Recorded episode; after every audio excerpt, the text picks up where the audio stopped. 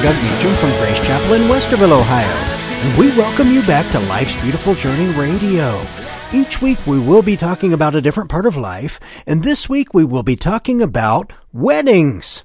Now, as a pastor, one of the jobs that I've had to perform was to officiate weddings. And, uh, you know, weddings are a big business nowadays, aren't they? You know, with everything from dress reveal parties to bachelor or bachelorette getaways to cake tastings or to, uh, you know, the details of the actual wedding and the reception and then, of course, the honeymoon. You know, the financial and time commitment can be overwhelming. In fact, before her wedding, one young bride I heard about got more and more nervous and overwhelmed about the wedding ceremony, so she went to see the pastor, and uh, he reassured her by pointing out that the ceremony was quite simple. You see, you enter the church and walk up the aisle. The groom will be waiting for you at the altar, and everyone then will sing a hymn to start the ceremony, said the, the pastor. And uh, just remember the order, and, and then everything will be fine. So then, on uh, her wedding day, the bride remembered the order and arrived alongside the groom, muttering to herself, I'll alter him. I'll alter him. and so, as the groom heard this, all he thought she was saying was, I'll alter him. uh, a lot of pressure can be felt by all involved when it comes to weddings, can it? You know, I've mentioned uh, a bit about my wedding in the past with Emily and I, and it happened on March 25th in 1995.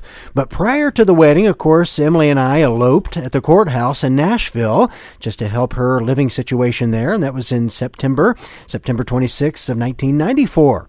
And, uh, you know, as I've mentioned, even after dating one month, Emily and I knew that we were supposed to be together. So we eloped on her lunch hour. And then I took her back to work. you know, with my dad being a pastor, I knew, uh, you know, uh, I always wanted him to perform our wedding ceremony. And of course, when we told them, they asked why we did that as far as eloping. But then uh, later, of course, we were able to work things out to uh, determine the time and date for the wedding. And of course, I wanted Emily to have that experience of having a church wedding as well. So we planned our wedding six months after eloping at the church where we met. And we had several families and friends travel down from Ohio and uh, the friends and family members, of course, from those states around Tennessee there and uh, surrounding, all gathered uh, together for the event as well. You know, we like to joke that we had a concert and then a wedding broke out because we had several of our musical friends from college and the church and the music business all share songs in the opening half hour before the ceremony started. And a few of the musicians, in fact, are still playing and touring with major country artists today.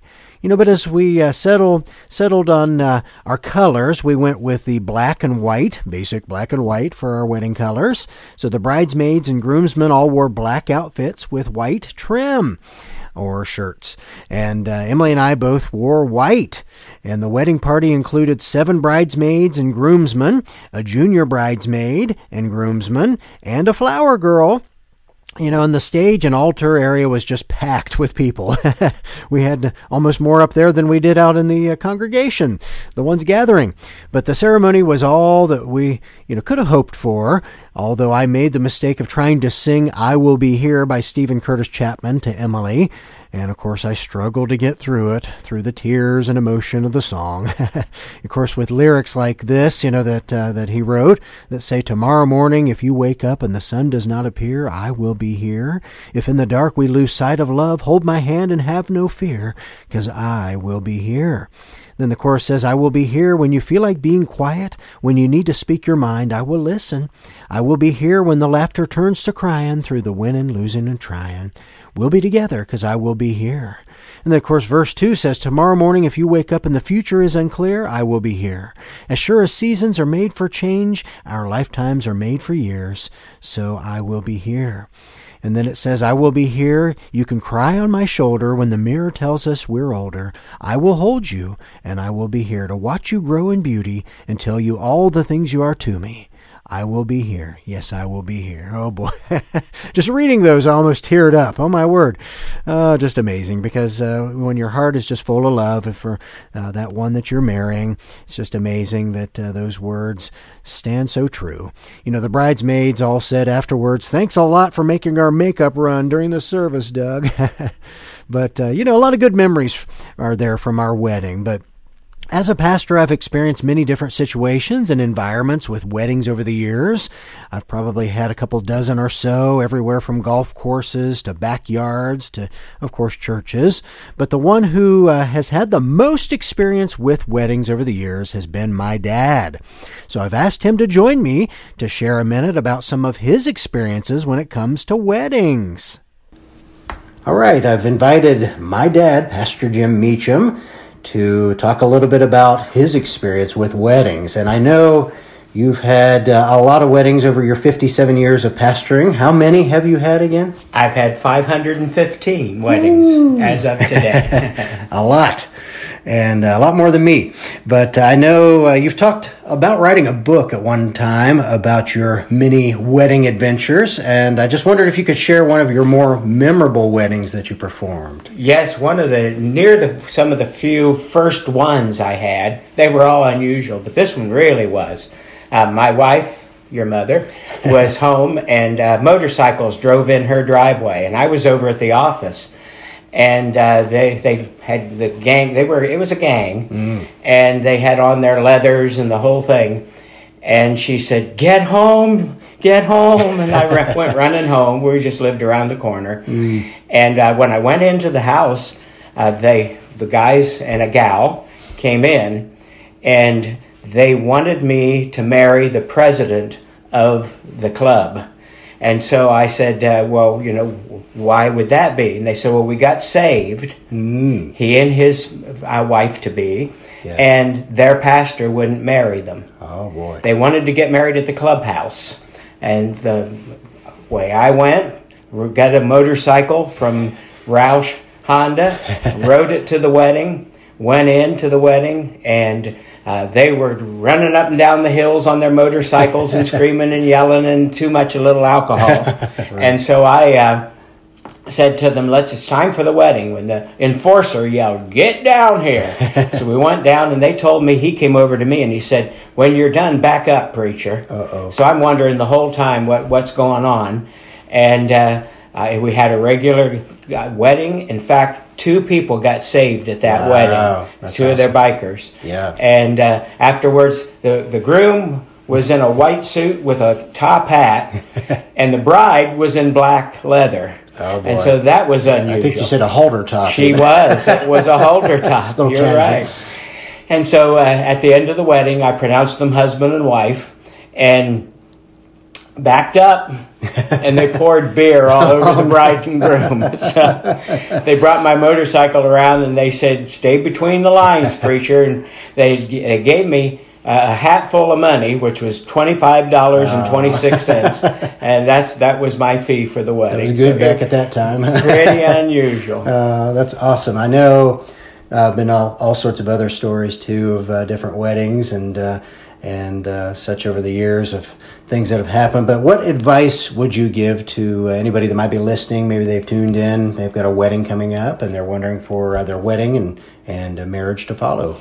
Uh, to preface, uh, my advice would be just with a comment. Mm-hmm. You cannot have a good marriage unless God is in the middle yeah. of it.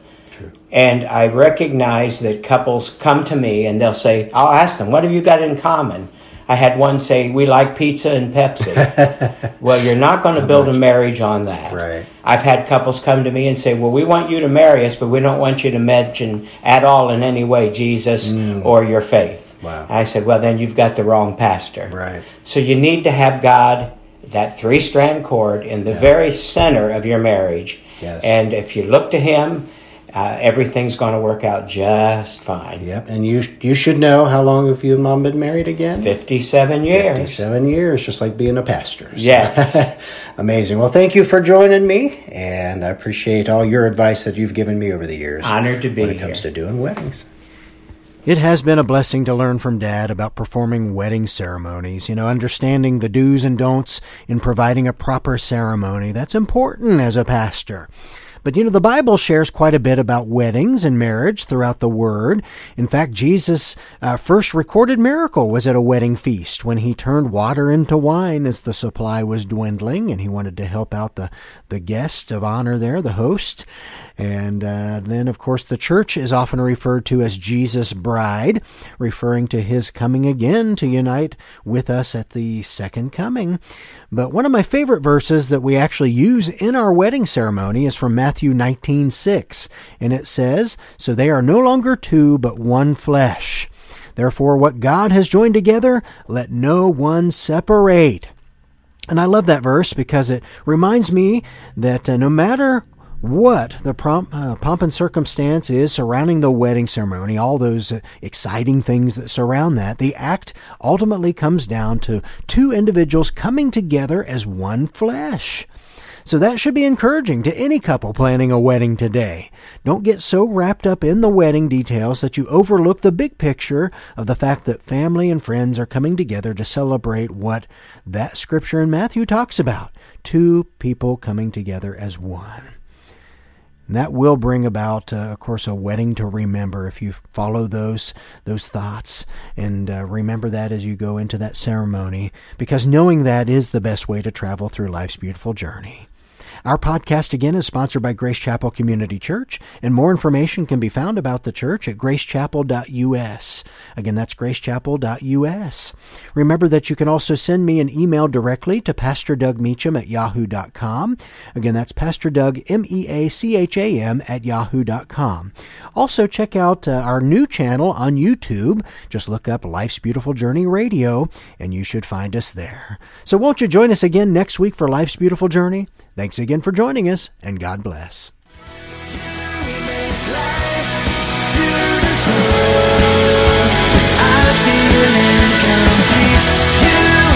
Life